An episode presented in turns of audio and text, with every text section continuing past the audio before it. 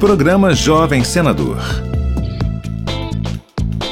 Quando falamos sobre a independência do Brasil, é natural pensarmos na imagem de Dom Pedro I às margens do rio Ipiranga. Para a estudante Giovana Martins Raklevski Gomes, de Paranatinga, Mato Grosso, uma das jovens senadoras na edição de 2022, essa imagem mudou após o seu processo de preparação para escrever a sua redação premiada. A primeira coisa que me veio na cabeça foi a imagem de Dom Pedro. Depois de algumas pesquisas, eu descobri que cinco dias antes do ocorrido, em 7 de setembro, a Maria Leopoldina já havia assinado o decreto de independência. Então eu comecei a estudar sobre a participação das mulheres e começar a, comparar onde a gente progrediu e onde a gente estagnou. Acompanhe todos os detalhes do programa Jovem Senador no site senado.leg.br barra Jovem Senador.